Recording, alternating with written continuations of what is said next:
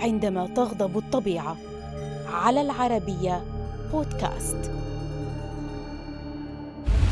مع حلول الألفية الثانية في موزمبيق حيث يعيش غالبية السكان الذين يقل دخلهم عن دولار واحد يوميا في أكواخ. لم يكن ينقص الناس هنا إلا كارثة طبيعية فبعد سلسلة فيضانات عارمة ضربت البلاد حدث ما لم يكن في الحسبان. فما القصة؟ خلال الفترة من الرابع حتى السابع من فبراير ضرب الإعصار كاني الساحل الجنوبي الشرقي لموزمبيق وتلقت مقاطعة مابوتو الساحلية ما يقرب من 18 بوصة من الأمطار. في أعقاب كاني جاء إعصار إلين وتلته عاصفة استوائية شديدة تسببت بفيضان نهر ليمبوبو. تعرضت موزمبيق لأعلى موجات هطول مطري وامتدت التأثيرات للدول المحيطة كسوازيلاند وبوتسوانا ومدغشقر وجنوب إفريقيا وزامبيا وزيمبابوي. ضربت المنطقة سلسلة من موجات الفيضانات الهائجة في بعض الأحيان وصل ارتفاعها إلى 86 قدما. فتدفقت المياه الجارية بين الوديان والأراضي السهلية وأيضا بين مساكن الناس. وأجبر الناس على مغادرة منازلهم كما اضطروا للصعود على الأسطح والأشجار. استمر هطول الأمطار في البلاد لأسابيع وتقطعت السبل بالعديد من العائلات دون طعام أو مياه نظيفة فمات العديد منهم بسبب الجوع.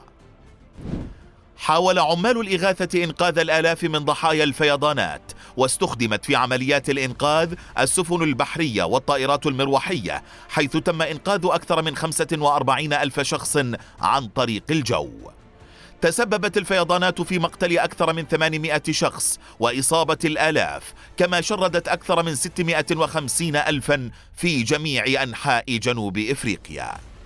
دمرت منازل نحو 800 ألف إلى مليون شخص وتم إيواء النازحين في مخيمات وملاجئ إضافة للمنشآت الكبيرة كالمدارس والمصانع. كما تعرضت العديد من المستشفيات والعيادات لأضرار جسيمة وعانت من انقطاع التيار الكهربائي.